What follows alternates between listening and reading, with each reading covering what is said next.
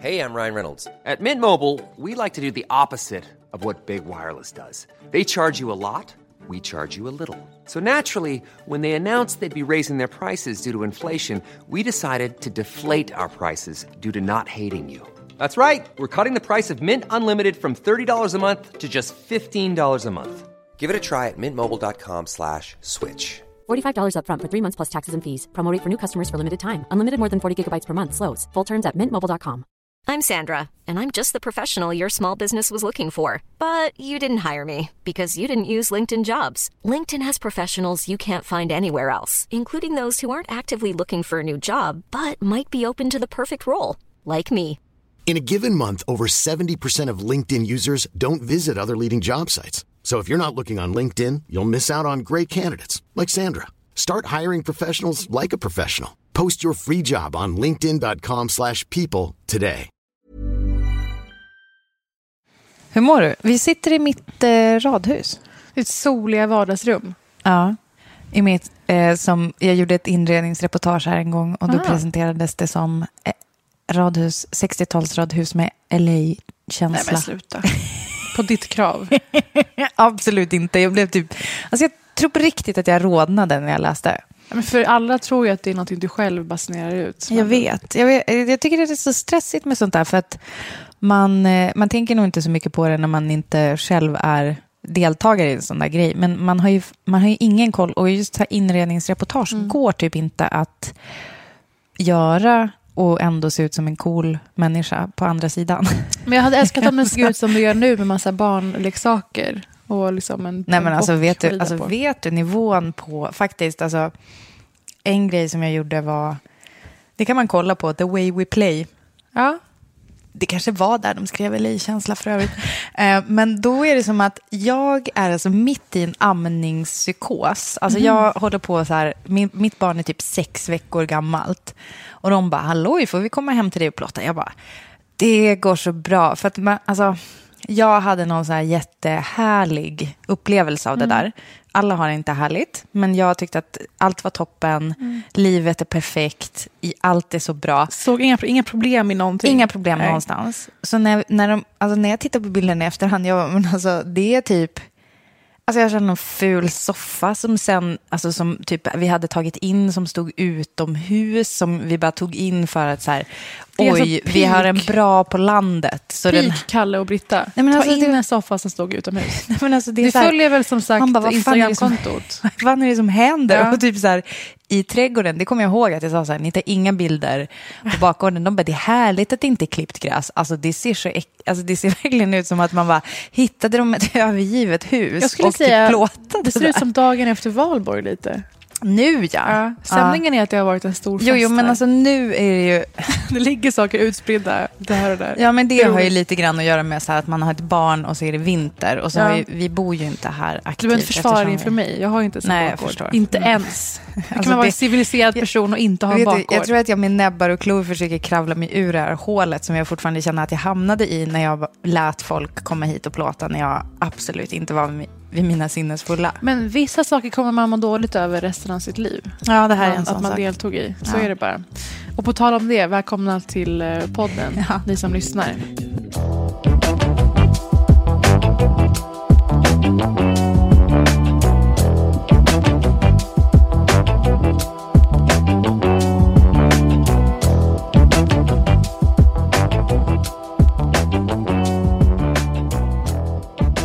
Vi pratade ju förra veckan om att jag skulle vara på scen på Michelle Obama Ja, i Globen. i Globen. Så det var liksom en två i en, Mm. så att säga. Du, du är nästan tillbaka vid the crime scene, för jag bor ju ganska nära Globen. Bor ganska nära Globen. Mm. Har en bakgård. Rolig skryt. Nej, men, eh, jag Ah, har ju lagt upp eh, klippet av Ah. en enda anledning.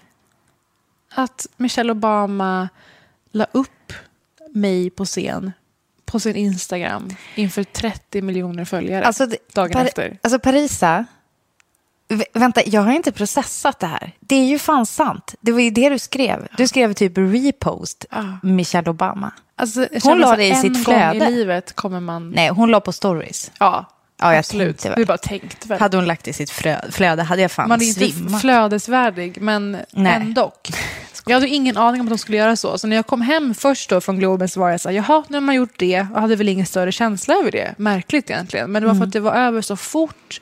Och eh, det var så mörkt i lokalen och väldigt starkt ljus på en. Jag tror inte folk kan uppfatta vem det var eller vad som hände riktigt. Vi gick alltså upp, för de som inte vet, eh, var fem personer, tror jag. Och gick upp och var och en fick som en strålkastare på sig då och skulle säga ett statement om vem de är på väg att bli eller vem de vill utvecklas till att bli. I am becoming, som är hela temat för boken. Eh, då var det en 17-årig tjej som berättade om att vara student. Eh, en mamma, en lärare. Det var jättefint. Jag drog väl någon kanske mer allmän parallell om att liksom våga vara mer aktiv för de saker man bryr sig om. Jag tror att jag uttryckligen säger I'm becoming more fearless and hopeful. Ja, Ehm, fast du knöt ju an till din farmor också. Ja, Att du lever hennes dröm. Så det var ju, Verkligen. jag, du hittade en perfekt balans. Alltså lite personligt, fast ändå. det, mä- alltså jag, jag är alltid så opersonlig. Jag fick kämpa in det där. Men alltså processen innan måste vi prata om till att börja med. Jag har alltså hört med den här tjejen från LA som har varit superspattig. Los. Angeles hörde av sig. Los Angeles. Och kommer dit till Globen och det är lång, lång kö. Och de ska hämta mig på min plats halv. Och jag står där, det är 32. Eh, Så du köar in? Ja, och är så här, helvete. Tänk så skiter de bara i mig då. Bara går vidare. Ja, då tror ju jag att så här, vi ska hänga backstage och att det ska bli liksom lite sådär. Eh, rusar in till slut och då kommer det en kvinna mycket riktigt med så headset och med sånt där block. Och så här har massa bilder på oss som ska vara med för att kunna placera oss. Ja. Min bild var den på dig och mig när vi skulle promota podden på Diplomat. Jätteroligt. Nej, men alltså vår L-galabild, eller? Nej, den är vi på Diplomat på en frukost. Vi är på Diplo jämt. Vänta, vilken? Ja, ja, ja. Ja.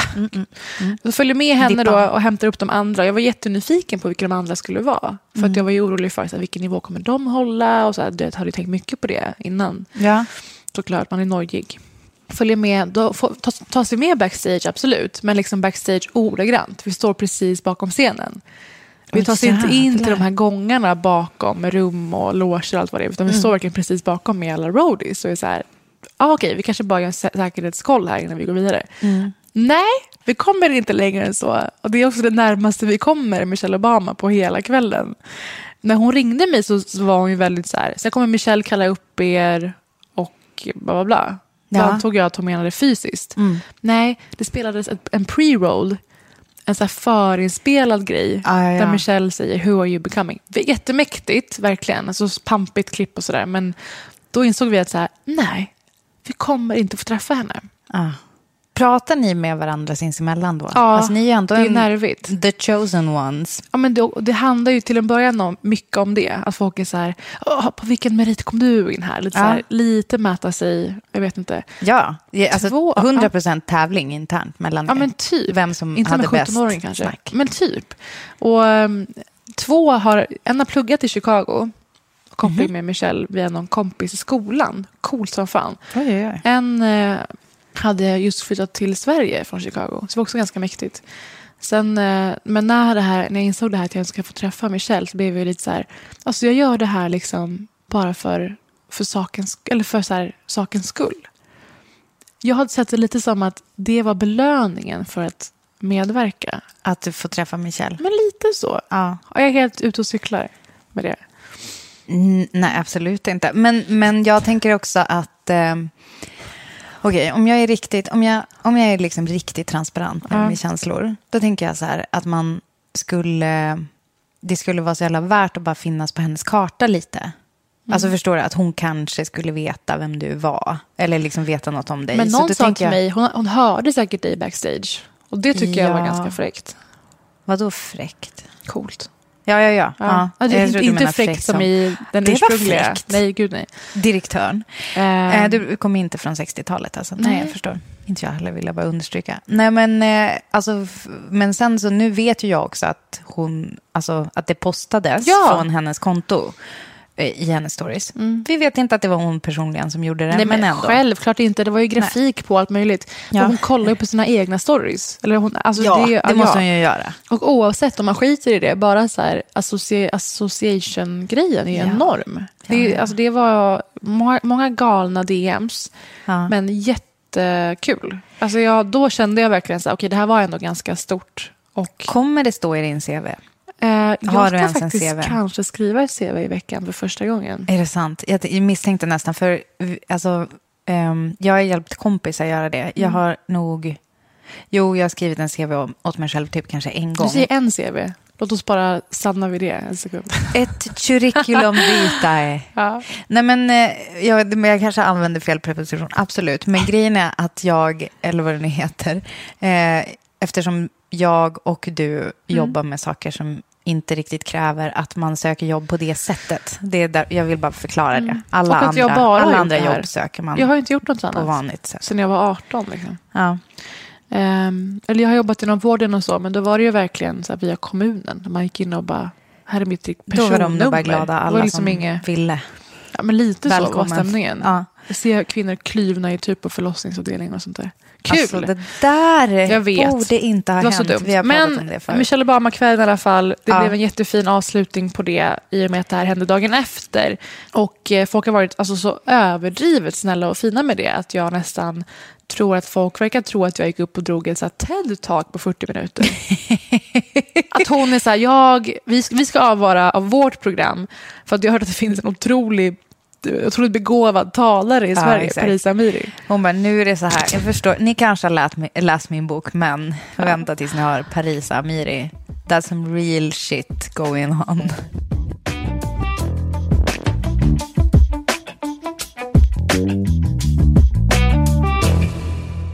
Jag skickade ut mest till dig i veckan med en skärmdump på en Instagram-post som Malin Eklund hade skrivit, som är vår gemensamma bekant, vilket vi kan vara transparenta med. Alltså, vilket vi måste vara transparenta med. För en sak jag ska säga om det här hör ihop med just transparensen Okej. i kopplingar. Bra. Ehm, Malin Eklund postade och då fram tills dess så visste inte jag någonting om den här storyn.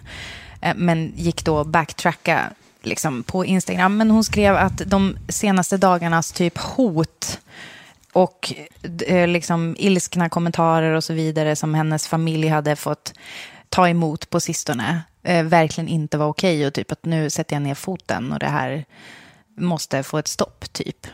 Så minns jag, nu citerar jag fritt ur minnet för jag or- orkar inte läsa det ordagrant. Och det handlar då alltså om att Sigge Eklund, hennes man, har likat en bild där det står, alltså det är reklam, eller för en bok, vad ska vi säga, det är någon som har postat på Instagram, typ nu kommer Fredrik Virtanens true story ut eller någonting sånt där. En, Ja, det verkar vara en, en bekant till de båda som har lagt upp en bild, alltså, som inte verkar ha så många följare, utan kanske max fem likes på varje bild. Och i och med att alla har benämnt det här så läser jag också upp det här högt. Då. Eh, en person som heter Rickard Flink, verkar det som, eh, skrev en caption som var Efter att Fredrik i snart två år har fått leva i ett litet helvete borde vi väl kunna kosta på oss att lyssna även på hans version. För finns det ens någon som fortfarande fäster tilltro till den här Cissi Wallin? Det känns som att hon har haft sitt lilla roliga nu kan sanningen få ta lite plats. Och bilden föreställer alltså vad som ska vara omslaget verkar det som för Fredrik Virtanens kommande bok Utan nåd, en rannsakning. Eh, det som har hänt är då att Cissi Wallin sen la upp den här posten på sitt Instagramkonto. och ringat in att Sigge har likat. Exakt.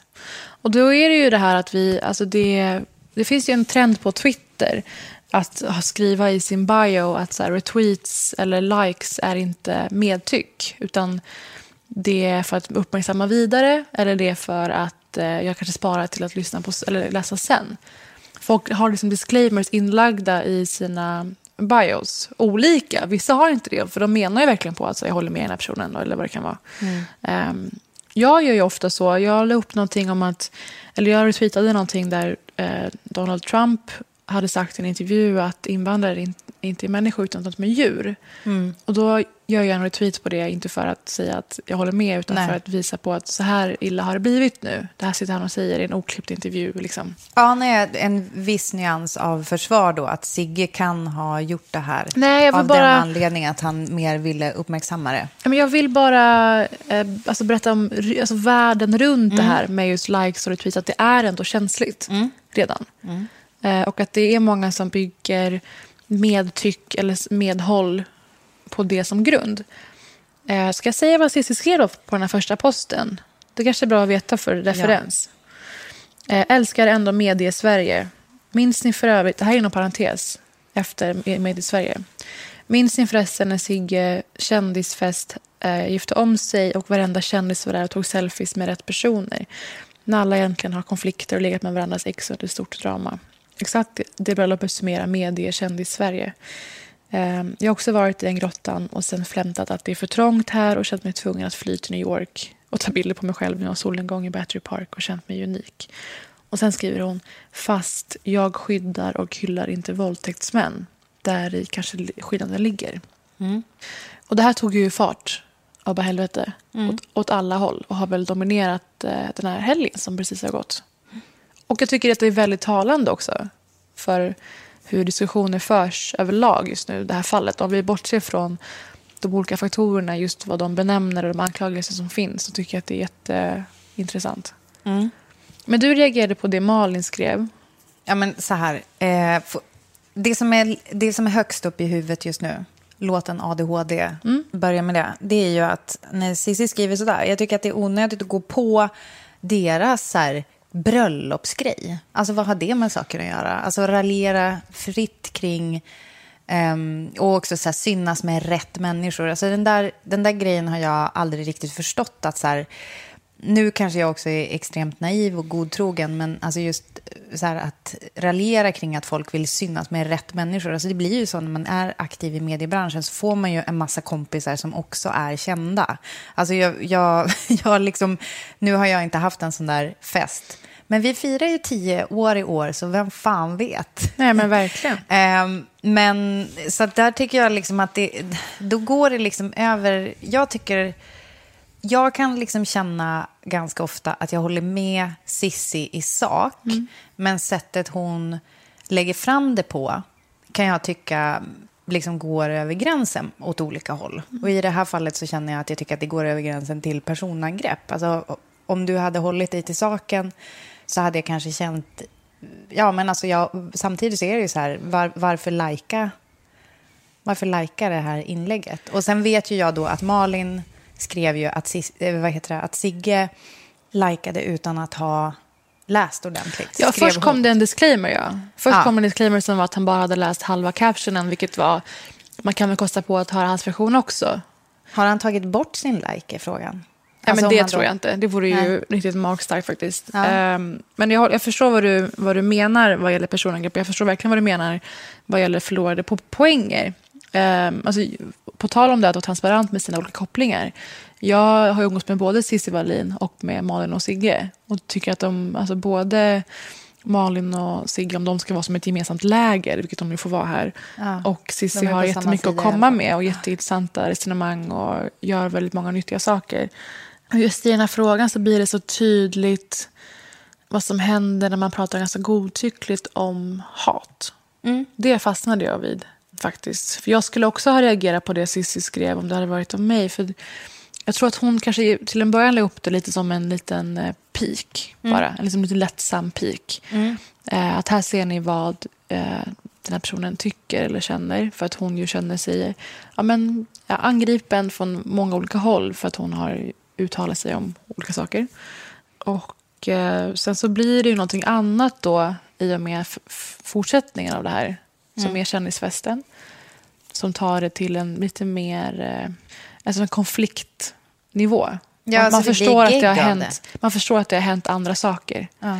Alltså jag tror inte att Malin och Sigge och Cissis interaktion började i med det här inlägget. Utan jag vet att Sigge har sagt grejer i podden som kan ha uppfattats som kritik mot Cissi. Jaha, okej. Okay. Alltså det, här börjar ju trådarna synas ja. på något sätt. Men jag eh. menar, och när, alltså, i och med att mm. man går över den gränsen, för det tycker jag ändå är en gräns att hålla sig till sak, mm. eller om man går liksom på person, um, utan att jag då på något sätt recenserar sakfrågan, mm. så, så tycker jag att, uh, att gå in i det där, den där världen, det tror jag att det, eller det kan jag tycka vid det här laget, att man vet att det kan sätta igång folk mm. som följer en. Ja, att det, fortsätta på den. Liksom, det är exakt det jag tänkte tonen. landa i. det har hänt väldigt mycket mer med den här frågan med Cissi och Sigge och allt vad det är. Ja, jag kanske Ehm, inte känner till alla turer. Nej, men bara sen dess på Instagram, det har varit massa olika inlägg. Eh, bland annat så skrev Sigge i någon kommentar någonstans att Cissi Wallin är det värsta som har hänt feminismen. Det är tack vare hennes feminismen har så låg eh, status eller någonting. Och då frågade någon så här, "Va- varför skulle den ha låg status? Och hans bevisbörda för det här var eh, FIs medlemmar. Mellan 2000, jag vet inte, han tog upp något datum. Vadå, att det har sjunkit? Eller? Ja, Aha. att det inte är så stort. Och det, det skulle inte jag säga är auktoriteten för att beräkna hur många feminister vi har i Sverige direkt. Nej, alltså jag menar, vi alla röstar ju inte på Fi. Nej, och av olika skäl. Och det är ju för att med liksom auktoritära eh, makter i samhället som liksom är med och undergräver alla de här värderingarna som feminismen står för, till exempel, så kanske folk vill alliera sig med större parti för att man kan göra större liksom, skillnad, eller hur man säger. Eller många tänkte så och taktikröstade på sossarna eller vad det var. Och sen så här, många är ju inte medlemmar i ett parti för att man tillskriver sig en ism eller ist. Precis. Eh, och i en annan post så skrev Malin att Sigge och Alex har gjort mer för feminismen än vad alla som är inne och hatar på Cissis konto har gjort. Alla, alla som vistas där inne. Ja. Och så det har ju Det förekommit, ja, men det har ju förekommit digs åt olika håll. Och jag tror att just den kommentaren att Alex och Sigge har gjort mer för feminismen, spara den till vår årssammanfattning. Fast vet du, alltså, jag, ja, vi sparar den. Ja. Men alltså, nu, det är ju en sån uppenbar, alltså, det är ju en sån uppenbar överdrift. Men jag fattar? Ja. om jag ska, ska, ska jag anta rollen som Devil's Avocado Please här. do. Ja, perfekt. Då är det så här. Eh, jag känner igen sig, den retoriken Mm. från way back when Filip och Fredrik sa att Kakan eh, gud. inte borde vara så himla arg, Mm. eh, utan istället vara glad. Då skulle fler typ vilja vara feminister. Kommer du ihåg det här? Det är Ja, ja, jättelänge gud. sedan. Ja. Det är inte ordagrant jag citerar, men jag vet att jag hade en väldigt hetsk diskussion med två män i min närhet ehm, om just det. Att så här, men om man gjorde feminismen lite mer attraktiv, alltså om det var lite mer härligt istället för att vi ska skära av män alla kukar och så, här, och så vidare. Och då jag, mitt försvar mot det är ju liksom att eh, om jag tar då Kakan som exempel, för att inte prata om något som är så infekterat, det är ju att alltså, varje gång hon gör ett sånt uttalande så, så pratar vi ju om det, vilket innebär att vi flyttar, vi ändå flyttar eh, framåt några positioner. Alltså hon går ju då i bräschen och gör någonting liksom obehagligt och smutsgöra, kan jag känna, för att då den här liksom härliga feminismen också ska få existera. För att jag menar, det måste finnas folk som är villiga att göra skitgörat och kavla upp ärmarna och just hänga ut våldtäktsmän. Och vilket Cissi jag har gjort. Och jag tycker att det är, alltså, återigen den här grejen med att kunna hålla två tankar i huvudet samtidigt. Alltså, det betyder inte att vi skriver under på allt hon säger och gör, men att, ja, så jag tror att det är, för att avsluta det då, jag tror att det är därifrån det kommer. Att så här, vissa människor tycker nog, eller har som en bild av att kan de inte bara vara lite härliga istället? Eh, så, så skulle det vara typ härligare och vilja bli associerad Men det är med så jävla starkt att våga säga så. För att man inte förstår konnotationerna man säger i det då.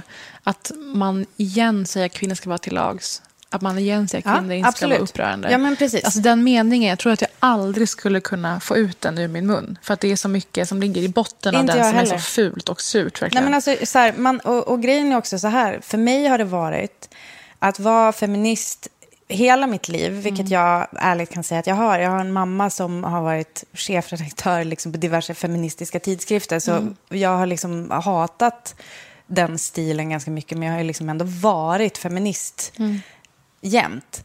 Ehm, man blir trött på att vara arg ibland. Alltså man blir skitless. Det är jobbigt. Alltså så får, så här, det är mycket härligare att vara glad. Liksom. Men om man ser orättvisorna, om man ser strukturerna, om man ser eh, all skit som händer. Jag menar, idag läste jag idén om en snubbe som hade misshandlat sin flickvän till döds. Och de hade, alltså åklagarna hade skrivit att det var besinningslöst våld som hade använts. Alltså, om man ser allt det där, hur fan ska vi kunna i, vara inte arga? Det är man ju. Och Nej, men så här, vi, Utan- har, vi har röstat på partier som säger att de står för eh, jämställdhet. Och de pro- problemen är fortfarande inte lösta. Eh, nu läste jag att eh, sittande regeringen och Annie Lööf ska skänka mycket mer pengar till eh, eh, kvinnojourer och för att utbilda kring de här frågorna. Och det är ju först efter de massiva reaktionerna kring Josefin Nilsson. Det är så man gör förändring. Det här är hur förändring sker. Eh, Jag tänkte återigen på Gloria Steinem som jag brukar citera numera i varenda avsnitt. Gloria Steinem-podden. Ja, verkligen. I Gloria Steinens bok My Life on the Road skriver hon Voting isn't the most we can do, but the least. To have a democracy you have to want one. Och vi ser ju runt om i världen nu folk eh, klimatdemonstrerar. Det pågår mobiliseringar kring olika frågor online, vare sig det är liksom, eh, hämndporr i skolor eller om det gäller feminism. Jag kanske inte tycker att alla cissis metoder är saker som jag själv hade gjort. Och jag ser inte poängen alltid med att gå till personangrepp på den, det sättet. Men jag ser trådarna i vad som, vad som händer. Eh, och jag vet om att Sigge har sagt saker i podden och eh, även om andra kvinnor som Elin Eksvärd och liknande. Och jag förstår deras motreaktion också. Om de skulle skriva så om mig online hade jag också gått, alltså, svarat på det och varit väldigt irriterad. Men det jag tänkte stanna vid just den här frågan. Förutom att det också var intressant att Sissela la upp en bild på att eh, Sigge ju känner den här eh, personen som hon anklagar för våldtäkt. Nu uttrycker jag mig så kryptiskt, men ni vet vad det, här, vad det gäller. Mm. Och att det är ändå Vänta, värt vill att... du inte säga hans namn? Nej, men det, jag tror att det för, framgår ändå av den här podcasten. ja, men jag tänkte, jag blir bara nyfiken på att du inte vill säga hans namn. Nej, men det är ju inte heller alltid befogat. Nej, okej. ja, Nej. ja. Att han känner den här personen. Och det kan man ju tycka, är så här, men vad då? Vem har inte träffat X eller Y? Men det är ändå re- relevant. Speciellt tror jag om man har en av Sveriges största podcasts och uttrycker sig om en fråga ganska återkommande. Eh, vare sig man pratar om metoo i stort eller pratar om feminism i stort. Eh, så finns det poänger att ändå göra det känt. Ja. Det är min bara känsla av just det. Förlåt, känner eller har känt? Har en Verkar relation med? I en Ja. eh, passage eh, av Cissis inlägg så skrev hon att den här mannen var också bjuden på det här kändisbröllopet och att det var nog därför hon valde att ta med det. Jaha, makes sin kritik. sense. Ja, jag förstår. Men det är det, det framkommer ju nyanser när man läser de här kommentarerna, både från Malin och Sigges sida och både från Cissis sida. Det jag tänkte stanna vid, eller det jag reagerade på, var hur snabbt man kan säga X har fått folk att komma med hot och hat mot mig. Och då undermineras det ursprungliga argumentet. Eller det ursprungliga samtalet. Andra sätt det här förekommer på. ehm, nu menar jag just då att säga att Malin skrev det. Eh, Cissi har mobiliserat folk så det kommer hat och hot mot mig. Eh, och Cissi säger att jag får jättemycket skit just nu från Sigge Eklunds fans på nätet. Och då är det som att man någonstans distanserar sig från en kritik som kanske hade varit värt att, besvara faktiskt. Eller att man gör sig själv till något annat än en debattaktör då. Förstår du vad jag menar? Om du lägger upp någonting, jag, har ett bra exempel här. Och det är då såklart från Margot Ditts bröllop i helgen. Yes. På nolltid Äntligen. blivit en av Sveriges absolut största influencers. Jag, jag vet inte vad jag har varit under den här tiden utomlands. Nej, men jag tror att du har varit här. Fast jag tror att det händer liksom i ett lager. Ja, Ja, också, på, också på Också- YouTube. Alltså, Youtube. eh, kanske kanaler som jag inte vistas på själv. Ehm, men blivit en av Sveriges mest tongivande röster, kan man ju säga då. Och eh, har haft ett program som heter Partitempen också, där hon intervjuat alla partiledare inför valet. Inklusive Jimmy Åkesson. Har du sett bilder från det här bröllopet? Ja. Du har inget mer att säga om det? Nej, alltså jag vill säga att Ebba Busch Thor var vigselförrättare. Men det har jag inte sett på bild. Det var Nej, okej, jag var har inte det. Nej, det var därför Nej, jag var men lite... jag alltså, så hade en rad eh, bekanta som var på det här bröllopet. Mm. Och följde här, det här väl med någon slags... Eh, fa, hur ska man säga det här? Det är så hemskt att säga, men skräckblandad förtjusning på håll. Så man kan göra med olika saker. Man är Mm. inne och kollar och bara så här, "Ha, nu, vad är det som pågår? Man, folk lever olika liv och det får, får de göra. Det Mm. är, alltså, man har olika preferenser för vad som är normalt och kul och smart. Mm. Det är fine. Och sen så märker jag att vigselförrättarna i ett rum där folk har satt i pyjamas. Återigen, det är helt upp till er hur ni vill leva era liv. Eh, vigselförrättaren är Ebba Busch Thor på det här bröllopet. Hur tolkar du det utifrån Margaux värderingsgrund, eh, grund, så att säga? Jag tycker att det är svårt. Men vad, vad, gör man för, vad gör man för tolkning? Alltså, vad, vad säger det typ, dig?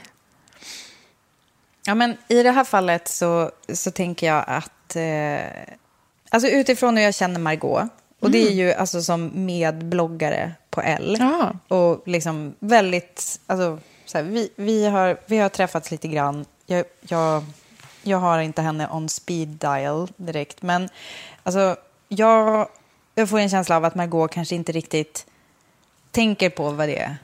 Jag tror att vi innebär. också ger henne the benefit of the doubt. Ja, jag, vill med, ju, jag, med jag, kommer göra, av henne. jag kommer göra det Ja. eh, för att jag, det är min ärliga... Mm. Det, Ja, men det- jag det är tror. fine. Eh, och jag, tror, jag tror att hon inte... Eh, jag, jag vet att hon i samband med den här partitempen tyckte typ att ja, men alla måste få komma till tals, Mm. typ så. Eh, men jag, jag kan tycka, personligen så kan jag tycka att givet särskilt de uttalanden som Ebba Busch Thor har gjort på sistone Mm. så, så tycker jag, alltså du vet, jag hade nog varit obekväm om jag hade varit på det där bröllopet. Som liksom. gäst, ja. Det tänkte jag också på. Hur Men- hade man reagerat som gäst? Ja, Folk men- reagerade med jubel och tjut. Ja, det var så. Men det är ju intressant, alltså jag tycker liksom att det mer intressanta är ju så här Ebba Busch Thors roll som typ influencer. Ja. Alltså att hon har ju liksom klivit in i alltså gränsen mellan hennes politikpersona och hennes typ influencerpersona. Jag, jag- ser att de nästan, det är nästan som två olika, alltså det är som Sasha Fierce och Beyoncé. För utifrån det du säger, och många tolkade det som att eh, Margot Dietz, en vuxen kvinna med barn och allting, inte skulle själv förstå rymden av det här. Det är lite benefit of the doubt. Eh, och sen finns det också det här att, att säga att hon inte förstår hur Ebba Busch Thor utnyttjar det här tillfället och vilka associationer det ger hennes bröllop som antagligen är en av hennes lyckligaste dagar i hennes liv. Jag vet inte om det är att eh, vara lite... Det är nästan en taskig snällhet mot Margot, skulle jag säga. Att underskatta henne på det sättet. Att hon är en harmlös aktör som har så många följare och har så många också ekonomiska intressen kopplade till engagemang. Ja, fast nu... Då tänkte alltså- jag stanna i bara så här, vad, när hon satt på någon slags häng någonstans och eh, tanken föddes på att ha Ebba. Idén måste ju ha grundat sig i att det skulle vara en rolig överraskning och få antagligen lite uppmärksamhet. Eller varför annars skulle man ha det? Jag är övertygad om att för Ebba Busch Thor är inte det här bara en kul grej. Mm, det är en exakt. väldigt medveten strategi från killarna och tjejerna bakom hennes sociala medier-konto. Liksom. Mm. Alltså jag tror att hon är ytterst eh, beräknande Mm. i det här sammanhanget. Och jag, jag tror inte att Margot jag vill inte liksom ge henne en klapp på huvudet sådär. Men jag tror inte nödvändigtvis att hon kanske tycker att det är liksom lika viktigt då. Som Nej. jag tycker. Att, Men så här, om- att om man en inte vet. Hon kanske tycker Ja. hon är en härlig karaktär. Och Ja, sen bara, man kanske inte håller med om allting hon säger, men...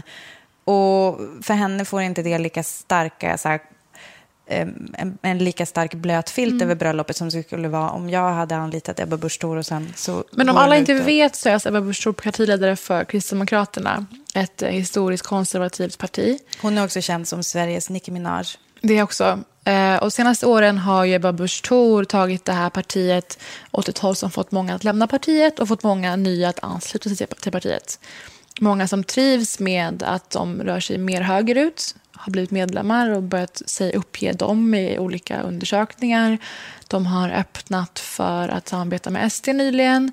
De pratar eh, ofta om abortlagen, att ändra den lagstiftningen eh, på ett sätt som jag själv tycker är lite oroväckande och har återkommande eh, värderingar om invandrare och integration som jag också eh, reagerar på. Det, det exakta citatet är väl att hon vill nyansera abortfrågan. Bland Alltså, annat. Det. Eh, men det... det- jag skulle säga är att så här, folks, folks tolkning av det här eh, måste ju vara att hon har Ebba Busch Thor för att hon är kristdemokrat och det är en rolig koppling till präst. Och det är fine om det bara är det som är grejen. Det däremot inte är ansvarstagande eller ansvarsfullt. Eh, och det är däremot heller inte bra för Margaux trovärdighet. Och då får vi hoppas att så här, vet du vad, någonstans känner jag hedervärt av Margot ändå att blotta sina värderingar. Någonstans så är ju det här ett steg mot att visa, men så här känner jag. Och då säger jag bara att det är upp till er som följer henne, engagerar er i klipp och reklam och sånt som hon gör, att ta ställning utifrån det också. Mm. Någonstans är det ju det, det. Men det som hände var, varför jag pratar om det här i relation till hat och hot. Min vän Hanna Persson, Hanna Pi på Instagram, hon och jag smsade varandra otroligt mycket under det här bröllopets gång och pratade om så här, vad är det som pågår? Har vi missat någonting? När blev det här en harmlös, normaliserad sak att göra? Mm. Um, och då, efter ett tag så la Hanna upp uh, uh, klipp när de dansar med Ebba Busch Thor i folkhavet på det här bröllopet med olika citat från Ebba över de här klippen. Vänta, hade Hanna gjort det? Ja. Bland annat ett klipp där de håller på att festa till någon hiphop-låt, ironiskt nog. Där det står till exempel, ja men det här samarbetar med SD. ett annat klipp där det stod, vi måste se över abortlagen. Till de här glada klippen med Viktor Frisk och liknande. Det blev ju sjukt effektfullt verkligen. Um, och Hanna följde upp det här med att vara lite tydligare i, sina, i sin liksom agenda. Mm. Med att man kan inte hantera en, en partiledare som vilken influencer som helst. Speciellt inte en konservativ, om man nu själv inte står för de åsikterna. Det blir ju såklart provocerande och det blir tankeväckande. Um, och sen så, det resultatet av det här är ju, verkar det som att Margot har fått lite eh, reaktioner. Mm. Kanske taskiga kommentarer och liknande. Och det här får mig att tänka på en sak. När man berättar att man har fått det då är det som att man friskriver sig från möjlig kritik. Jag vill liksom mynta ett begrepp för det här nästan. Alltså som en hatklausul, kallar jag det för just nu. Mm. Mm. Vare sig det är Cissi Wallin eller Sigge och Malin, att de är så här, vi har fått så mycket, otroligt mycket hat och hos senaste dagarna. Mm. Att när det har förekommit um, så är det som att man distanserar sig från vad själva eh, rotfrågan var. Mm. Och på ta, det återkopplas återigen till det du sa om förlorade poänger. Så länge vi för de här konversationerna på det här sättet så kommer det bara vara massa förlorade poänger. Mm. Skillnaden med Hannas fall var att hon var väldigt eh, konkret. Um, men här är ett till fenomen. Förlåt, har Hanna fått hot och hat? Nej, nej. nej. Utan nu säger jag bara att man går liksom svarade med, eller det var, det som blev reaktionen, att hon har fått hat och sånt. Och då väcker det här nästa tanke som är gemensam för alla de här sakerna. Och det är liksom oavsiktlig hatmobilisering. Mm. Borde vi ta mer ansvar för att vi lägger upp något som är kritiskt mot någon eller mm. någon sak?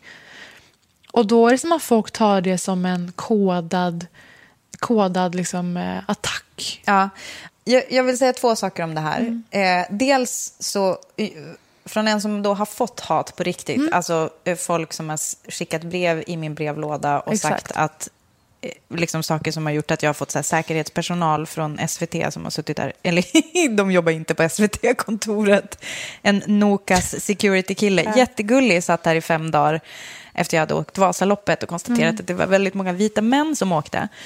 Um, då, det hatet är ju riktigt jävla äckligt. Mm. Och det är, man blir rädd och det är, folk formulerar sig så jävla vidrigt.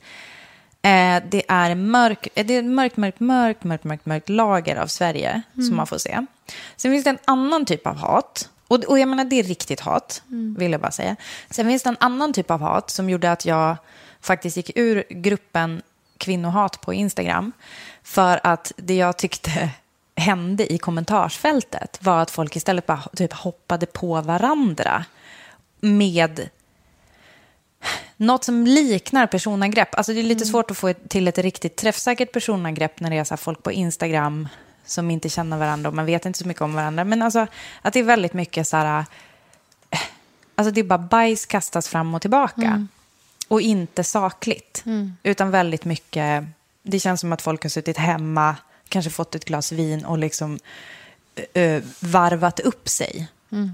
Och det, eh, det tycker jag att det är, jag tycker att det är jobbigt när det händer för att det för liksom grejen längre bort från sakfrågan. Exakt. Och jag tror att det är, sånt som, det är sånt som jag i alla fall menar då när Sissi skriver lite raljant mm. och så här skämtsamt I guess. Mm om det här bröllopet. Så här, fine, det var, ett, det var ett sucker punch, men det tar ju folk vid. Och sen har ju inte hon nödvändigtvis uppmuntrat till det, men jag tänker också att hon borde vid det här laget veta att det är det som händer.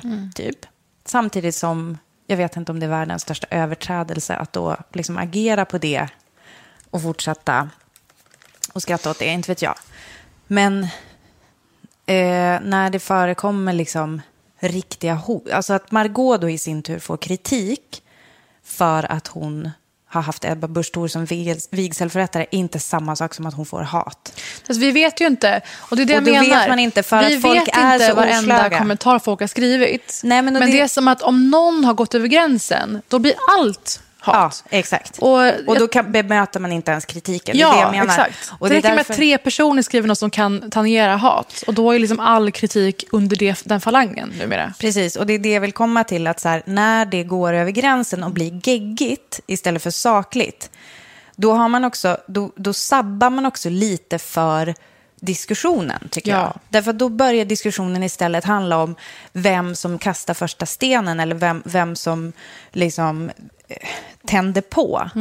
Istället för att så här, kan vi, kan vi bemöta, alltså kan vi på ett vettigt sätt prata med Sigge om varför han, vad han har för åsikter om det här. Eller kan vi prata med Margot om varför hon har Ebba Busch Thor och vad det sänder ut för signaler på liksom ett, ett vettigt sansat sätt. Det är det jag tror att Hanna Persson skrev eh, Öppna frågor. Vad ville man med det här? Vad ville man liksom, eh, förmedla eller ha sagt med det här valet? Ehm, men det är just det här jag menar med att det räcker med att ett, en handfull människor skriver något som kan liknas vid hat, vare sig det är hos Malin eller hos Sissi, hos Margot eller hos Hanna. Så upplevs det som att allt och det är som att om jag hade skrivit någonting konkret hos säger vi Margot, då hade jag också hamnat under den falangen. Eh, och det finns ju ett begrepp för det här, jag kommer inte på vad det heter nu. Men en person som pratar mycket om det här med hatmobilisering, avsiktlig eller oavsiktlig. För- Förresten borde vi börja ha det i våra bios. By the way, när jag kritiserar saker, gå inte till de personerna och skriv saker. Alltså, måste, måste vi Ja. börja vara så tydliga på riktigt? Det är typ så. Jag har börjat dra mig för att peka på saker. För att man, ja, men, många pratar om det här i relation till en svans. Och det brukar man säga kanske framför allt om eh, personer som är alternativ höger. Säger Hanif Bali har ett väldigt hårdfört eh, tonläge på Twitter. Eller Rebecca Weidmo Uvell, väldigt eh, känd för just det. Och det blev ju aktualiserat då med typ Nya Zeeland-attentaten. Jag känner inte till henne överhuvudtaget. Nej, okej. Men eh, inte just de två. Men det blev ett akt- aktuellt då i alla fall. Äntligen började vi prata allvar om tonläge. Vad det kan faktiskt leda till. Hur det är faktiskt farligt. Eh, Rebecca Weidmo Uvell är en eh, borgerlig debattör. Jag tror både hon och Hanif är medlemmar i Moderaterna. Hon, eh, när jag började på SVT hade hon räknat på min redaktion och kommit fram till att det var för många invandrare i redaktionen. Det kan det alltså vara. Hon, hon kände att gentemot snittet i Sverige så då var Mm. Det, det så här, jag så- är född i Ja. Sverige så jag vet inte vilken statistik du syftar på då. Nej. Eh, och hon tyckte det var problematiskt. Nämnde hon sätt. dig då? Ja, ja. Jag var ju redaktör för hela skiten. Så jag var ju ansiktet utåt för hela... Jaha, det var, ja, ja, ja, okej, Ja. det var under, det var typ din talkshow. eh. Nej, det Nej. var bara så här, vi var grej. 11-12 personer som skulle göra olika program. Dels då typ Ina, Diravis talkshow som Mm. var först ut. Och det massa annat. Så om varför det var pro- problematiskt att det var för många Jag tror inte eh, hon ens reflekterade över det. Hon tyckte bara att det var problematiskt. Hon tänkte inte på att det på de flesta arbetsplatser är enorm underkant. Eller enorm Mm. eh, marginalisering. Och i tv-program generellt. Oh, absolut. Mm. Hon i alla fall i veckan ehm, pratade om det här som kallas för IS-barnen. Har du hört det här begreppet? Ja, mm. Alltså barnen till IS-medlemmar, om, IS-krigare. de, om de är välkomna hit eller inte, antar jag att det Om handlade de är om. välkomna eller? hit eller Mm. inte är det som folk faktiskt har pratat om. Alla andra länder, eller de flesta andra europeiska länder har tagit eh, action för att hantera den här frågan. Eh, Sverige har dragit upp det här i flera veckor nu. Och det är aktuellt återigen efter Niklas Orenius stora reportage i helgen. Han har åkt och besökt eh, de tror jag, sju barnen tillhörande den här väldigt kända mannen Skråmo, heter han i efternamn vet jag, eh, från Göteborg. Han blev ju känd för att han var en eh, etniskt vit svensk som åkte ner. Hans han och hans eh, fru då, antar jag, är döda. Så det är sju barn som eh, äldsta är åtta år som lever själva i det här lägret. Och barnen är synligt alltså, utmärglade. Och eh, bönar och ber Niklas Orenius om att få följa med honom hem. De pratar göteborgska. Alla de här detaljerna framkommer. Och man kan ju absolut man kan känna så här, ja, det är först nu folk bryr sig. När det är vita barn som ser utmärglade ut och pratar göteborgska. Men vet ni vad? Vi har kommit överens om att vi har nationer. Om vi utgår från det. De här barnen får alltså inte automatisk hjälp av Sverige att komma till Sverige. För att deras föräldrar har begått diverse brott. I vilket annat fall hade det hänt? Så, enkelt, så enkelt är det ju. Ja, men, och jag menar, de är ju också brottsoffer. Alltså, Ja. Det är det som är grejen här. De är De också är, ju, de är också, alltså, eh, hade de bott kvar, alltså, eh, om vi säger så här, Mm. I ett annat läge så kanske man hade kunnat tänka att det var just, säg att det hade varit två missbrukarföräldrar Mm. i Göteborg. Då hade man ju, alltså fortfarande medan de var i Göteborg då, Mm. hade man ju ingripit och liksom eh, kanske tagit hand om dem på Mm. något sätt eller sett till dem. Oftast, alltså, det är väldigt problematiskt också att omhänderta barn i Sverige och just sätta i fosterfamilj. Man gör ju inte gärna det. För Nej. man tänker att de biologiska föräldrarna alltid, alltid, alltid är egentligen de bästa föräldrarna. Det här är viss inblick i PGA, kompisar som jobbar med. Men eh, i det här fallet så när föräldrarna är döda också. Alltså det är ju svårt traumatiserade barn som förmodligen har noll relation till det land som de nu befinner sig i och eh, har ett, ett hemviste i Göteborg, eller ett begrepp om ett hem i alla fall. Rebecka Weidmo Uvell twittrade så här. Nu är risken minimal att IS-barn kommer i närheten av mina på grund av var jag bor. Men om hade jag bytt skola. Jag tror inte dessa lallande relativister förstår hur hjärntvättade dessa är. Och traumatiserade. De är farliga, trots att de är barn. De hatar oss så mycket att de vill döda. Jaha. Barnen alltså, det äldsta barnet eh, som det här berör är tio år gammal. Ja, okej. mm. Ehm, och det här kan man prata om, om tonläge, man kan prata om mobilisering, man kan prata om... Eh, men som det, det är som här vi någonstans ligger. Mm. Att man så gärna vill... Eh, alltså när hon, när hon får kritik för det här så skjuter hon ifrån sig. Får jag bara flika Ja. Det är väldigt mörkt när man framhåller traumatiserade barn som att det är någonting man ska hålla emot dem. Mm. Och inte hjälpa dem med. Nej, men det, det, och det här är det värsta vi har kommit till tror jag i svensk debatt. Nu når vi piken. Men det det här fick mig att tänka på är att det finns nog folk som har åsikter närmare mitten i alla de här fallen vi har benämnt. Eh, Sissi och Eklunds, eh, Margot Dietz och Rebecca Weidmo Uvell. Kopplingen mellan de tre är inte självklar. Men jag menar på att det vi gör just nu är att säga att någon hatisk person har skrivit hos Sigge. Någon hatisk har skrivit hos eh, Sissi. De här två personerna blir ju på något sätt de summerande polerna. Alla som har haft rimliga invändningar eller åsikter eller sätt att föra sig hamnar oavsiktligt under de här människorna. Och det oroar mig jättemycket. Jag var med i en diskussion för några veckor sedan om den här pappaledighetskrönikan. Kommer du ihåg det? Nej. En man berättade att hans fru hade varit mammaledig ett halvår, stod han över. Efter tre veckor var han sjukskriven. Och det här liksom raljerades ju väldigt hårt över. Det var en väldigt uppenbar rolig eh, ironi i det här. Som bara, liksom, oavsett eh, detaljer, är intressant och rolig. Och det som sker då såklart är att en handfull går över gränsen, antar hatiska former och alla vi som hade mer liksom, rimliga, nyanserade invändningar hamnar under hatflagget. Eh, och då pratade jag just med Jack Werner faktiskt på Twitter. Alltså- Som är en person som, ja han har den här creepy-podden och allmänt en person som försöker motverka den här enorma extrema polariseringen online. Alltså, Jack Werner är ju ansvarig, tror jag, för eh, Metros eh, typ faktagranskning. Exakt. Mm. Alltså, de har ju en viralgranskare som just kollar på, ja men typ gå till botten med fake news. Alltså äkta fake news, eller vad vi nu ska säga, fake fake Mm. Ja men exakt, news. och det är det han gör. Och han slängde sig på det här och var så här, eh, Twitter å ena sidan, eh, män måste bli mer känsliga. Twitter å andra sidan, hur fan vågar du säga att du eh, blev sjukskriven av pappaledighet? Och då svarade jag honom, och här, förlåt, men är inte det här exakt det du försöker motverka? Att du tar de båda två ytterligheterna av en fråga och låter de två enormt, enormt motsatta sidorna bli de enda två sidorna mot varandra. De enda två nyanseringarna i den här frågan. Och det tycker jag är det som har hänt med Cissi och Sigge. Och jag tycker jag är, alltså, nu har jag svårt att se vilka som har mer nyanserade sätt att uttrycka sig med isbarnen. Men det finns säkert någon som har någon du vet, diplomatisk syn på det.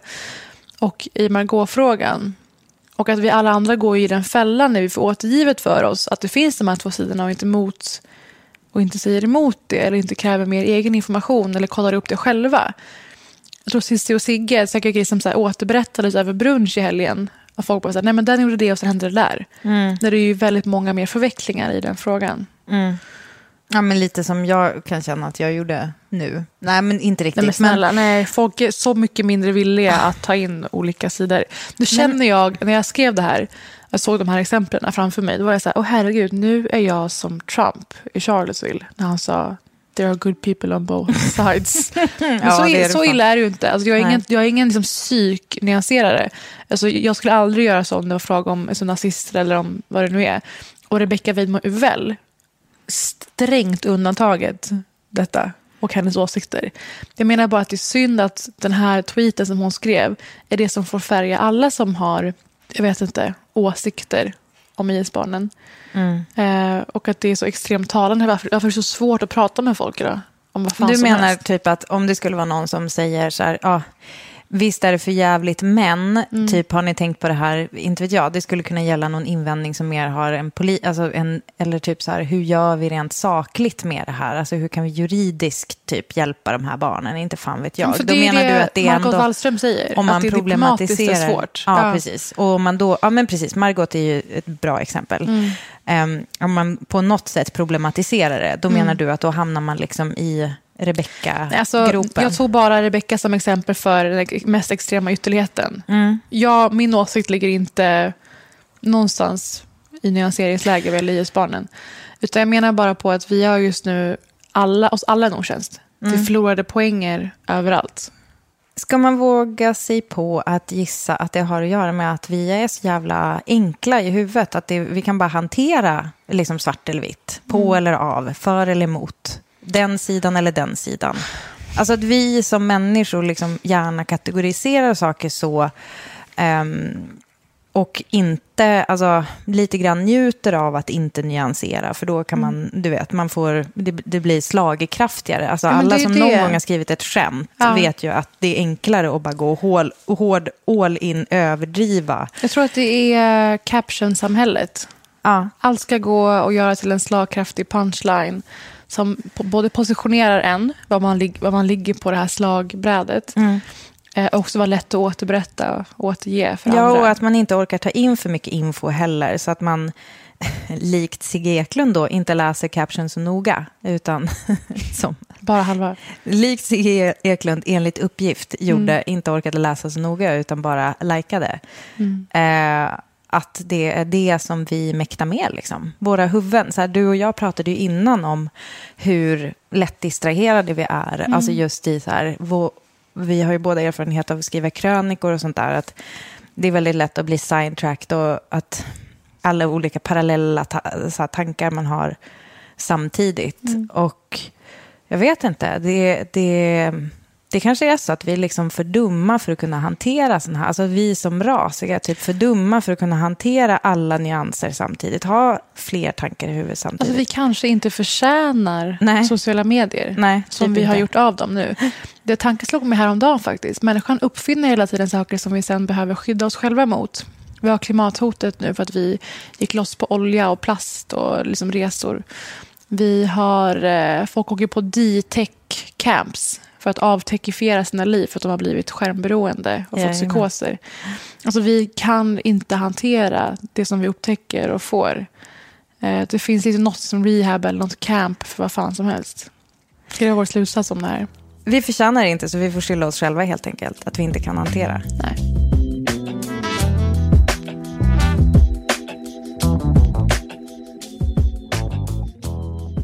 Britta, kan inte du beskriva mig med tre egenskaper? Min person. Åh, mm, jag skulle säga skarp, unapologetic och en mjukis. Nej men, vad oväntat. Tack. Och inser nu att det var kanske större uppgift än att bara slänga det på det från ingenstans. Ja. Varför jag frågar? Jag förutsatte. Ja. Det är Essa som visar mig en drake. Vi har en treåring i studion, så Ja. är det bara. Men alltså, jag väntade mig inte någonting som hade med snäll eller mjuk att göra. Nej. Nej, men ändå inte elak för den sakens skull. Jag tror det finaste någon sagt om mig är att jag är en acquired taste. Alltså någonting man säger att man måste liksom för, förskansa sig. Hur ska man säga? Man måste liksom växa, jag måste växa på folk. Vi har ju använt det uttrycket tidigare, alltså, jag minns inte om vad, men jag använder gärna det uttrycket. Jag tycker det är svårt att översätta, men det, Det är, är liksom lite det. så här att det är saker som växer på en. Man förvärvar. Man, man kan säga Ja. att koriander är en acquired taste. Till exempel, eller oliver när man var barn. Och du är som det. Ja, men lite så. Det är min uppfattning i alla fall. Bra att du känner mig lite bättre än så. Men varför jag kommer att tänka på det här är för att jag, några av mina favorit-tv-karaktärer, eller alla antagligen, är ju en så kallad acquired taste. Personlighetsmässigt, jag tror att de alla är stora populära succéer för att vi älskar att dras till sådana karaktärer i serier. För att vi älskar att få leva genom deras liksom, sociala skevheter, eller otrevligheter, eller märkligheter. Eh, och det här är aktuellt just den här veckan för att kanske fundamentet i ens person, The Office, är tokaktuellt igen. Och detta på grund av en 17-åring född på Soundcloud. Alltså zonar man ut redan nu om man är över 30? Jag tror det.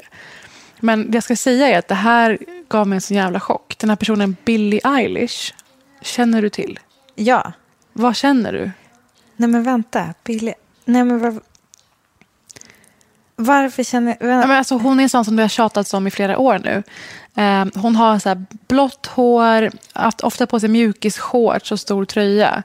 Och kör lite så skräckpopaktig musik. Ska vara lite så cool och hård, typ. Nej men gud, nej det här har jag inte alls koll på. Nej, en men visst. igen. Alltså jag har ändå, jag har tror att jag har blundat namn. för det med flit i många år. Och det är en sida hos mig som jag inte alls skäms över faktiskt. Jag har liksom inget till övers för så här, konstlat eller så här, poserande. Eller, jag orkar inte med det där.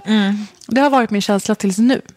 Det är nämligen så att eh, hennes debutalbum kom ut förra veckan. Och hon samplar The Office på en av låtarna. Nämligen Vem? eh, låten My Strange Addiction.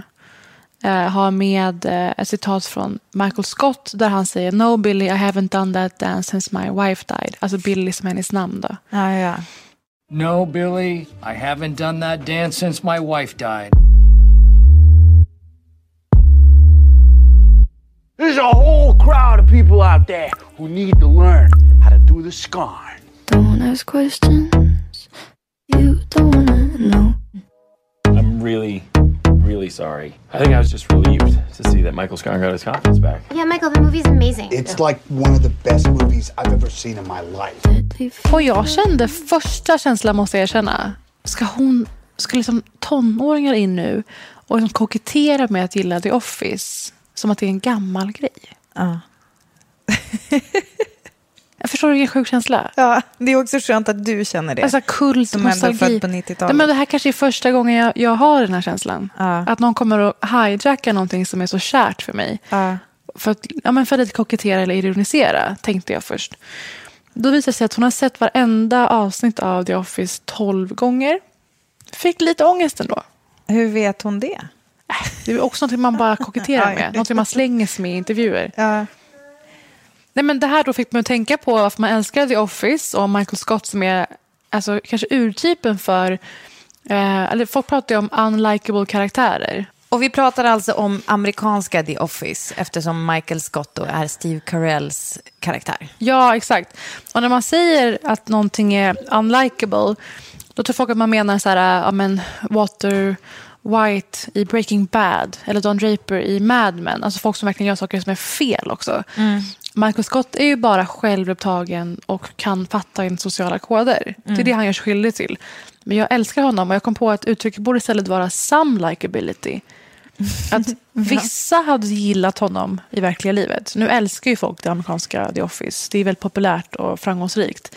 Men det betyder inte att man tycker om personen Michael Scott för det. Nej. Eller hade stått ut med honom på en företagsfest. Och då kände jag bara att det är ju säsongen nu för de här skaviga karaktärerna. dessa some likability-karaktärer. Ja. Så du skulle få höra några av mina favoriter som är i rutan just nu. Oh. Vi har ju haft premiären av VIP redan bakom oss. Det är alltså Julia Louis-Dreyfus som spelar en politiker som först är en vicepresident, alltså vad som kallas för VIP. Och sen har hon tragglat sig genom Washington på olika nivåer och nu är det dags för den sista säsongen. God bless the president. You know, I mean, he's really a great man, but he is busting my fucking ladyballs here.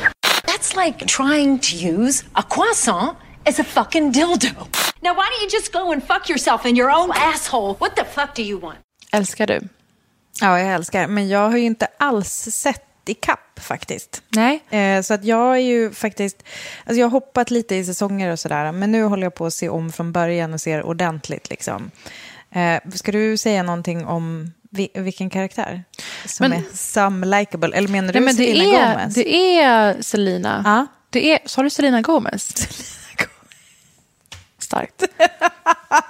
Det är Selina som är some likability. Myers. Hon är så fruktansvärt rapp, missnöjd, girig, självupptagen, alltså älskar prestige, söker bara liksom uppmärksamhet. Ganska oärlig, lite så här kappvändare också i liksom rätt Har ju sammanhang. ingen riktig stomme Nej. egentligen.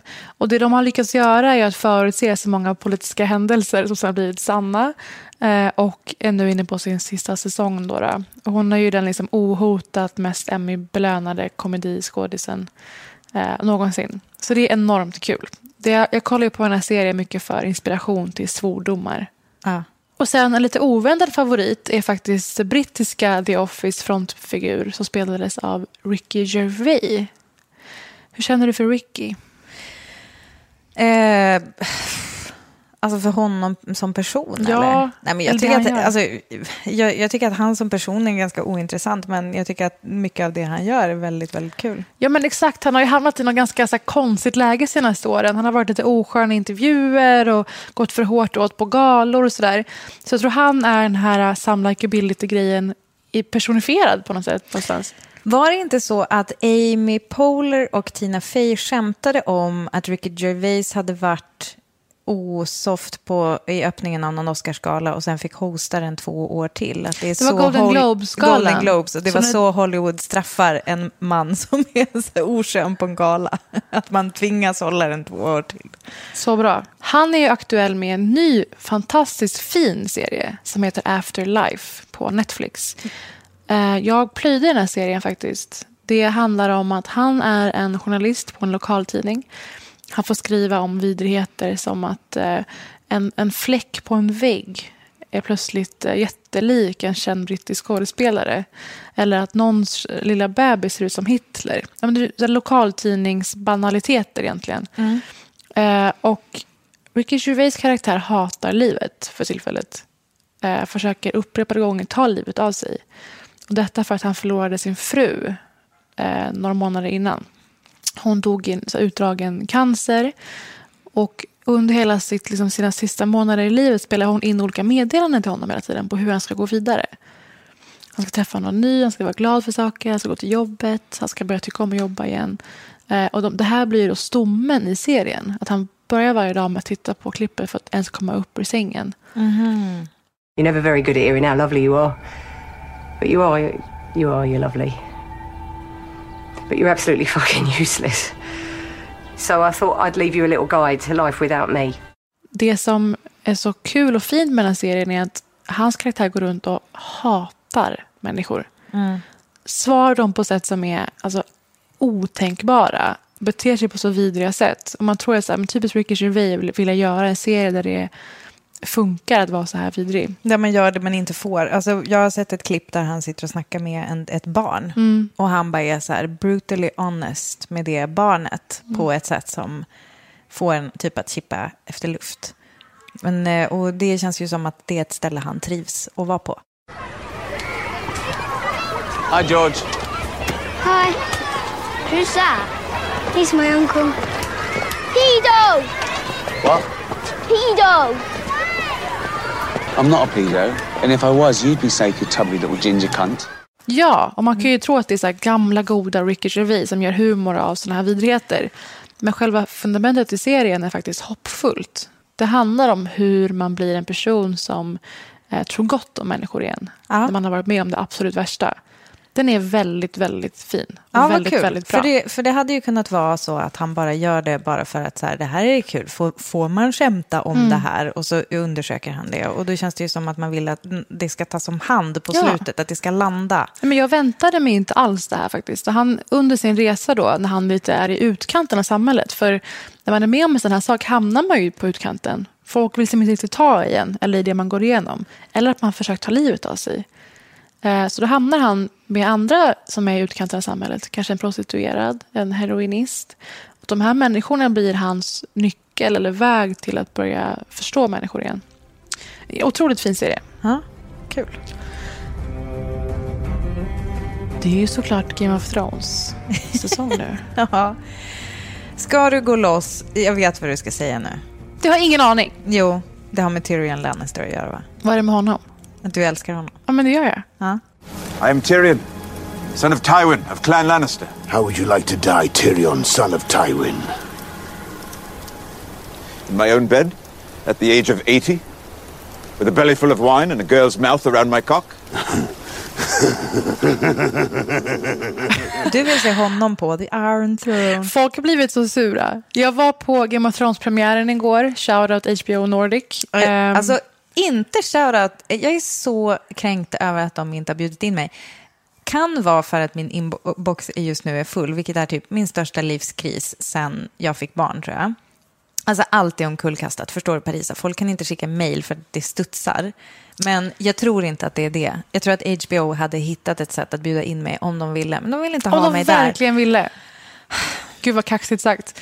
Men eh, de har inte skickat någon brevduva till dig för att stå för dem. Jävla as. Eller liksom va- en enkel någonstans. papier-maché-drake fäst vid en ballong. Inte fan vet jag. Ja, men det var lite Hitta sån stämning. något.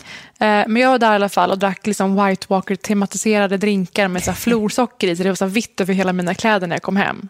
Kul men inte helt genomtänkt. Eh, men det var ju mäktigt att se det här i en stor lokal, Södra Teatern, jättevackert, med jättemycket människor. Eh, alltså folk vrålade så mycket när themesången kom på.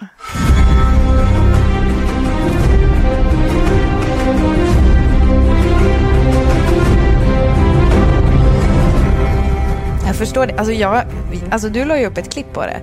Det var nästan så att det... Alltså, nu är jag gravid och lite emotionell. Och jag såg det ju igår kväll när jag hade insett att jag inte skulle få se det tillsammans med min Ja. man. För att han var ute och... Jag orkar inte ens. Men han, var, Ja. han hade en business som hade med ved att göra. Jag orkar inte. Men eh, ja, det kom nästan en tår. Alltså jag älskar, jag älskar det där jävla ledmotivet. Nu säger jag det bara.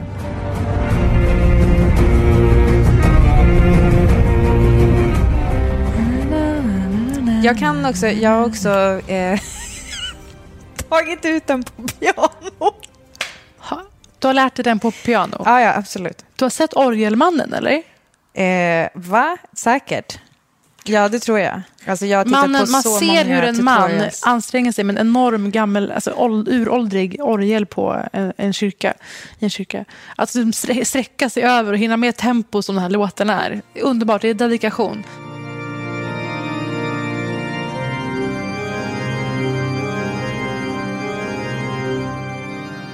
Men igår i alla fall, eh, avsnittet, jag kan inte säga för mycket om det första avsnittet för alla har ju inte sett det än.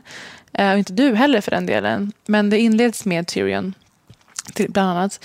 Varför jag älskar Tyrion är för att jag älskar witty karaktärer. Det är så att det enda jag säger i, här, i den här podden hela tiden. Mm. Eh, och han har ju den här dräpande förmågan att göra ner sina fiender på sätt som han inte kan i övrigt, alltså fysiskt. Mm. Alltså, han är väldigt verbal. Ja, så i, i och med att han är kortväxt så har han fått kompensera för det med att kunna avrätta folk med sin tunga.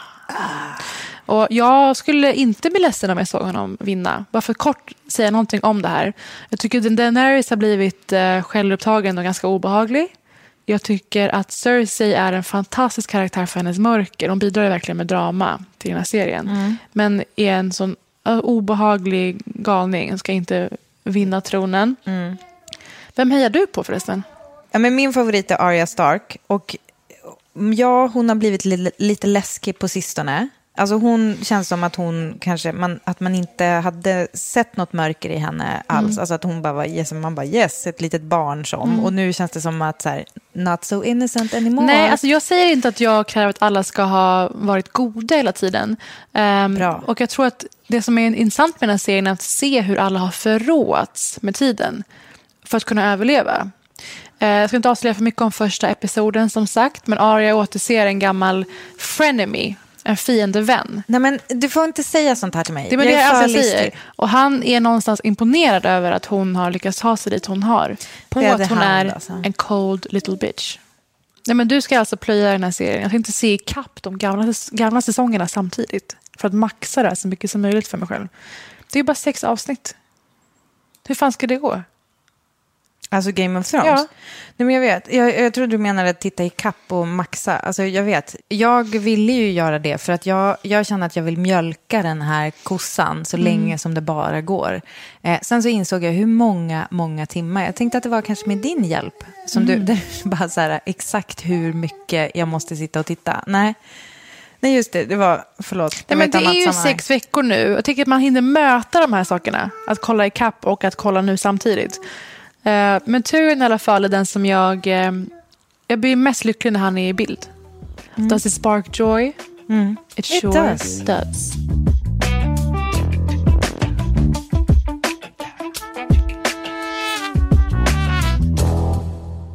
Och den sista serien då i det här Some Likeability-fältet som jag tipsar er om, det är ju förra årets kanske största kulturfavorit. Alltså man slår ihop alla listor. The Guardian, Rolling Stone, vad fan det nu är, över årets bästa tv-serier. Så är alla överens om att det är Killing Eve. Mhm. I believe there's a female assassin operating internationally. A woman in London is leading a department just to find you. What's her name? Eve Palastri. I'd say she scores high on the psychopathy scale. Well, that's a good start then, isn't it? I know you're a psychopath. Har du sett den? Mm, jag har sett kanske tre avsnitt. Låter opeppad. Lite. Alltså jag gillar ju Sandra Oh. Men den här, äh, hennes äh, motspelerska, eller vad man Ja, ska ska säga. jag bara säga det? Sandra Oh jobbar på en myndighet. Tänk MI5. De flesta har ju hört MI6 som är agent, eh, eh, som är Säpo typ i eh, England. MI5 är lite mer så här, myndighetspolisavdelning. Eh, basic. Ja. Och hon är superuttråkad på sitt jobb och som när fantasier om att sätta dit olika grova, brutala mördare hela tiden. Men hon är väl också överkvalificerad Otroligt. för sin tjänst. Liksom. Verkligen. Hon blir besatt av en, just en torped, en seriemördare. Eh, och det blir massa förvecklingar och det är dubbelspioner och dubbelagenter. Och så här. Det är ju vrålspännande. Det här är alltså en BBC-serie som också är fruktansvärt snygg. Hon är också den, hon är typ så här, den första som gör kopplingen mellan, alltså att det Mm. är en seriemördare ens en gång. Eh, det, jag, det som har gjort att jag inte riktigt har fastnat för den är att jag tycker att den här, um, men det är ju inte så mycket en spoiler va, att säga, vi får se ganska mycket av den här mördaren. Mm. Jag tycker att hon är så overklig. Vi följer, henne nästan, vi följer henne nästan parallellt. Och det är en typisk sån eh, avtrubbad, säkert sprängfylld med diagnoser. Eh, otroligt skarp och begåvad. Lär sig liksom olika språk hur lätt som helst. Mm. Eh, verkar liksom njuta av tävlingen i att göra ett framgångsrikt mord. Eh, och ett mysterium. Vi följer dem parallellt nästan Mm. i serien. Och hur deras vägar liksom närmar, kommer närmar sig hela tiden. Mm. Egentligen. Jag tycker Sandra Oh är briljant. Eh, Alltså lite så här typ som du kanske skulle ha varit med lite mindre social kompetens. Typ. Nej men alltså så här, jätte, hon är ju otroligt, alltså hennes... Sandra Oh alltså? Ja, alltså Sandra Ohs karaktär. Gud kul, men det tog mig väldigt lång tid att se den här serien. Jag ska inte säga att det var en självklar förälskelse. Ehm, när jag väl satte på den, för att den hade tjatats om i alla mina favorittidningar, så kanske det tog tre, fyra avsnitt innan jag blev liksom helt låst. Ja. Så jag vill ändå att folk ska liksom vara öppna för att se den Okej. här. För alla jag har tipsat om den här för har blivit helt besatta. Mm, och hör av okej. sig med så långa sms och liksom helt går loss. Men ska Det jag som- kanske se typ två avsnitt Ja, men till? verkligen. För det som händer är att vi får veta mer om seriemördaren som gör henne mer mänsklig. Och vi får också se Sandra Oh bli ja, men lite mer och mer mystisk i sitt beteende. Ehm, så de närmar sig varandra. Och eh, liksom bildar en slags märklig relation på distans när det går upp för seriemördaren att Sandra Oh är ute efter henne. Så det är skitspännande tycker jag. Ja. Och nu kommer säsong två. Och eh, den är redan superhypad såklart. Och jag kommer plöja den här parallellt med att se om hela Game of Thrones. Och samlikability-personen är alltså? Sam likability-personen är både Sandra och Ah, okej. seriemördaren. Ehm, för seriemördare per se är ju märkliga karaktärer med många liksom, avigsidor för sig, kan Mm. man fatta, med psykopater. Ehm, och Sandra Oh är speciell för att hon lever med en underbar man som verkar vara jättefin mot henne. Hon har massa kollegor, men kan liksom inte riktigt föra sig bland dem, Mm. märker man mer och mer. Och gör saker, beslut i den här utredningen som man själv absolut inte hade gjort. Mm. Jag vill inte avslöja för mycket, men de båda har ju, de båda liksom möts på något sätt i det, att de inte passar in där de egentligen är. Mm. Men det, vi gillar ju alltid att se kvinnor i roller som inte är typ så här... Hej, jag finns till för män. Låt oss prata om män. Om de är seriemördare. Det är en win-win.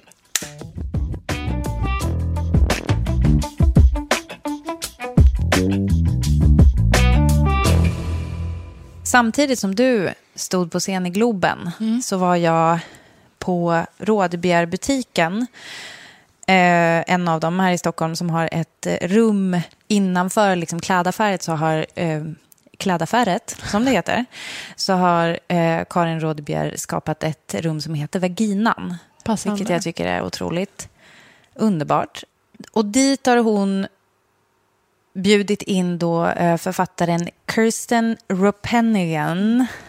Jag är så osäker på, men hon har skrivit en novell som heter Cat Person som fick väldigt stor spridning i samband med metoo-grejen. Mm. Alltså det, hon, jag tror att hon skrev den innan Weinstein-grejen Mm. liksom unveilades. Och den handlar om, den handlar inte riktigt om den typen av grej, utan den handlar lite mer om de här lite suddiga gränserna mellan om det är ett övergrepp eller om det kanske i själva verket är så att personen som då i det här fallet vågar jag säga blir legad med. För det är, inte riktigt, det är inte riktigt aktivt från hennes håll. Men hon gör inte direkt något motstånd. Det är kanske mer att hon bara tycka, börjar tycka att hon ångrar kanske den här situationen. Eh, och killen som hon ligger med har ett väldigt konstigt sätt att förhålla sig till henne. Och eh, jag, vill, jag vill liksom inte spoila för mycket, för jag vill att ni så googlar fram den här och, typ, och läser den. Man har ju hört jättemycket bra om den. Ja, du har det. Ja. Så det här, ehm, den här författaren var i vaginan för att prata om sin bok som heter You know you want it. Heter den på engelska. Och på svenska heter den tyvärr, skulle jag vilja säga, kattmänniska. Jag är inte helt överens med... Alltså för att eh, det som jag tycker är så här störigt är att alltså, kattmänniska, det har så speciella associationer. Alltså om jag säger kattmänniska till dig, då får du genast en bild av vad då? Vad tänker du på? Alltså säg typ tre ord. Jag tycker inte att det funkar med cat person. Att det skulle vara en direktöversättning av Nej, det också kanske. Men berätta vad, om jag säger kattmänniska till dig, vad är en kattmänniska? Låter som en alltså, människa som är hälften katt. Till skillnad från cat person som är crazy cat lady. Ja, ja, ja, okej. Ja. Ja, men det är väl om man tänker, vissa personer säger ju så här, jag är en katt, jag är en typisk kattmänniska. Mm. Det är ju, alltså, det ger ju väldigt tydliga associationer om, skulle jag vilja säga kanske i många fall kanske en ensam kvinna. Som Säg. omger sig med katter och så här. Eh, och i det här fallet, alltså den här samlingen noveller handlar alla om väldigt mycket olika kvinnopersoner. I en novell så är det två personer som man inte får veta könet på men som utsätter en kille för en ganska obehaglig så här, sexuell relation, Mm. kan man säga. Det spårar. Och, så här. och om man tar sammantaget alla de där så tycker jag You know you want it är en mycket tydligare titel, för den är ju typ så här, jag vet att du alltså det finns någon här makt eh, ord i det. Eller Mm. Ja, makt, ett nej är ett kanske. Ja, Ja. exakt. Ett nej är ett kanske, precis. Mm. Och just det där som vi pratade om för ett par avsnitt sen tror jag, att just utnyttja frånvaron av ett nej. Mm. Att där kan jag gå in och fortsätta med min grej. Mm. Eh, även fast man kanske känner av att det inte riktigt är okej. Och eh, det jag tycker är väldigt intressant med det här är att det alla är kvinnor som beter sig så här inte okej. Så på sätt och vis så knyter det, han väldigt bra till Killing Eve eh, på det sättet. Det var väldigt intressant ehm, varför det här ägde rum i Rådebjer-butiken är för att Karin Rådebjer ville skapa den här platsen då, vaginan, för just typ att ha den här typen av samtal och att hon själv, hon är liksom med. Så att det, det var en person som intervjuade Karin och den här Kirsten tillsammans. Och det blev ett prat om kreativitet och, och att vara kvinna och inte riktigt kunna kanske finnas i, i vardagslivet. Alltså båda de, om man har så här jobb som modedesigner respektive författare så är det väldigt svårt att så här, deala med vardag. Nu är det ju väldigt lätt för mig som har en ADHD-diagnos att slänga in det i leken. Men att jag, jag tror att har man en sån hjärna som kanske funkar väldigt bra kreativt så kanske den inte funkar lika bra med så rutiner och lägga saker i, i rätt låda och ha ordning och sådär. Och ehm, jag har hört Karin Rådebjer tidigare prata om just det här att hon känner väldigt mycket för, för det här med att man, man måste låta sin kreativitet liksom få, få ha space. Och att det inte riktigt alltid funkar med så här familjeliv och alltså att hon någon gång så här ljög för sin kille och sa att hon skulle fira jul med sina föräldrar och sa till sina föräldrar att hon skulle fira jul med kille, sin kille och så jobbade hon istället för att hon tycker att, liksom att det är det gud, bästa som finns. Ja. Ja, men du vet, och så här, också så här, samhällets syn på en kvinna Mm. som gör så. Att det är konstigt. Medan nu är vi i en tid där vi ändå pratar ganska mycket om manliga genier och att de får härja fritt och ta sitt utrymme och sådär. Så jag, jag tyckte att det var väldigt kul att höra dem prata om det här. Och Kirsten pratade också om att hon hade väldigt svårt att i sitt liv liksom hitta fram till att hon faktiskt ville skriva.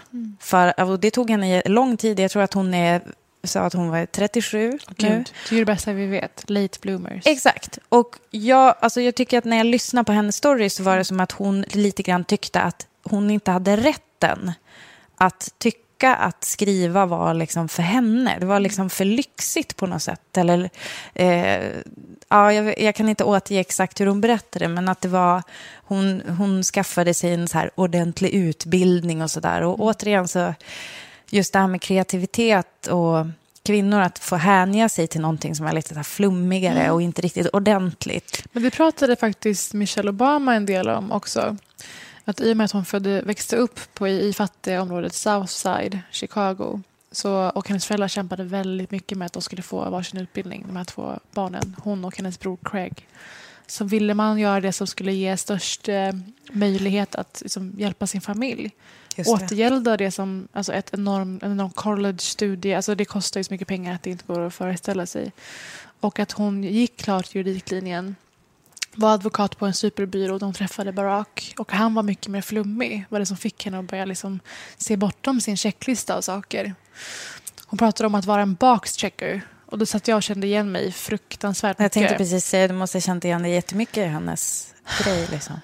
Ja, men på ett så jobbigt sätt nästan. Att jag, åkte, jag åkte hem med lite klump i magen och flera olika saker. Men just den boxchecking-grejen, att man gör avkall på vad man kanske egentligen vill och kanske stänger av den impulsen att känna av det. Ja. För att det finns saker som utåt sett anses vara bättre att göra. Mm. Och det är också väldigt bra beskrivet i hennes bok Becoming som jag snart har läst färdigt. Ja, men vad intressant. Mm. För det, alltså, ganska mycket handlade det här snacket om också. Och, ehm, att, alltså, det finns ju faktiskt en poäng med Virginia Woolfs eh, Ett eget rum. Mm. Att jag tror att Karin Rådebjer liksom har sagt att det där med att, att skapa sitt eget utrymme eh, och ha den, en plats, för det första en fysisk plats där man kan skapa, eh, är någonting som, alltså, som också säger typ att så här, du får, du får göra det här. Karin Rådebjer pratar ju också om det här med att kreativa kvinnor förr i tiden ansågs som mentalt instabila. Att man liksom typ stänger, låser undan dem och eh, rensar dem ut ur samhället. För att det, det funkar inte. Samhället byggde också på att kvinnorna var de som höll i ordning och Eh, jag tänker på ett exempel som jag eh, är väldigt intresserad av, Karin Larsson som ju var gift med Carl Larsson Mm. och som var en liksom, jättestor konstnär och gjorde svin mycket, födde nio barn. Men Gud, hon förlåt, hittade jag, jag ändå... läste en tweet på vägen hit som var så här, okej, med min personlighet, alltså, jag tror det stod så här. If this was the 1950s I'd be divorced with children and lobotomized by now. Ja. Alltså alla kvinnor med någon sorts kreativ yttring eller tanke eller liksom avvek från normen. Alltså i princip levde med hot Ja. om att bli lobotomerad. Ja. Då fann man sig ganska snabbt i leden. Ja, och då är det väldigt lätt att förstå så här... ehm, Jag skulle precis skämta om KD, men jag håller den. En sak som också kom upp var att både för Karin Rådebjer när hon skapar kläder och faktiskt, alltså lite typ som att jag också förstår hennes kollektioner lite mer. Eh, därför att hon sa att hon, hon skapar liksom kläder som är både jättefeminina och liksom lite mer typ maskulina eller liksom ingenting bara för att, så här, att vara kvinna handlar liksom om att du ska få välja på hela fältet. Liksom. Du, du behöver inte... Alltså, det blev så tydligt också när jag såg så här en väldigt blommig kreation- som har fått jättemycket spridning den här säsongen som är som en svart eh, puffig sak med ett blomtryck som, man har, som är helt genomskinlig. Som det kommer, man ska ha- helst ha en body under typ. Mm, samtidigt som det också finns den här denim workwear-rocken som jag och Kakan stod och slogs om, om du kommer ihåg. Alltså att båda de finns i samma kollektion. Att det är liksom att hon, det, är, det är flera olika sidor av samma kvinna. Liksom. Um, när hon skapar kläder och när Kirsten Rupinion skriver böcker, att båda pratar om att det är det enda sammanhanget där de känner att de faktiskt inte är någonting, utan de bara löses upp och bara är det de skapar. Och jag tror att det är väldigt, alltså jag tänkte just därför är det så extra bra som kvinna att kanske hitta ett rum där man kan skapa för att liksom slippa vara alla de här äh, lablarna som vi har på oss. Att vi, att vi ska vara mamma och älskare och eh, innan det här blir en Meredith Brooks-låt. Alltså alla olika roller som vi ska vara och förhålla oss till och folk ska tycka och tänka om att faktiskt när man skapar saker så är det ju faktiskt kanske i de sammanhang då man faktiskt är ingen. Och att det är jävligt befriande. Det var ett superintressant samtal. Och Kirsten Rupenian, svårt namn att säga många gånger i en podd. Hon är, förutom att hon skriver väldigt twisted noveller som har i vissa fall ett typ alltså, obehagliga slut. Alltså, jag, jag vill inte spoila, men vissa var så här, Alltså, jag var tvungen att lägga ifrån ju- mig boken. Ja, man undrar ibland över författare när man läser sånt. Ja. Alltså, hur kan man ha det här inom sig? Jag vet, historien? alltså hon har, hon, bara, hon har ett mörker Mm. liksom. Fast det märktes inte under det här snacket, men det är som att hon bara njuter av att hon bara, jag märkte att jag var typ lite bra på att skriva om mörka saker. Mm. Men det är också väldigt, väldigt roligt. Alltså man, det är väldigt begåvat skrivet, dialogen är kul, eh, karaktärerna har många olika mm, lager. Ja, men vä- alltså väldigt, väldigt läsvärd. Så Mm. Hette kattmänniska, kattmänniska heter den på svenska. You know you want, you want this, tror jag den heter på engelska. Ja, det var allt för den här veckans poddinspelning. Vi är hemma hos Britta som sagt. Eh, och vi finns på Britta och Parisa på Instagram. Ja. Där är det ju live också på tisdagar efter lunch. Där vi brukar spela in. Kan Jag tänkte, jag tänkte att vi också ska göra från och med nu, lägga upp alla tv-serier vi har pratat om, alla böcker vi har pratat om. Nu lägger vi dem bara i ett inlägg på Instagram så hittar ni dem där. Så slipper ni gå runt och undra om ni Mm. inte var uppe med, om ni inte hade anteckningsblock medan ni lyssnade. Så. Och vi backtrackar.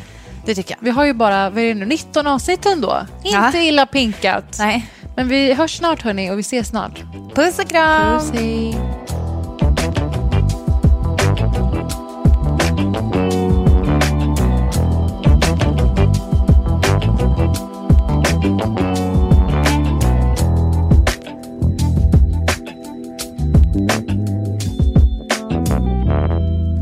En podd från L.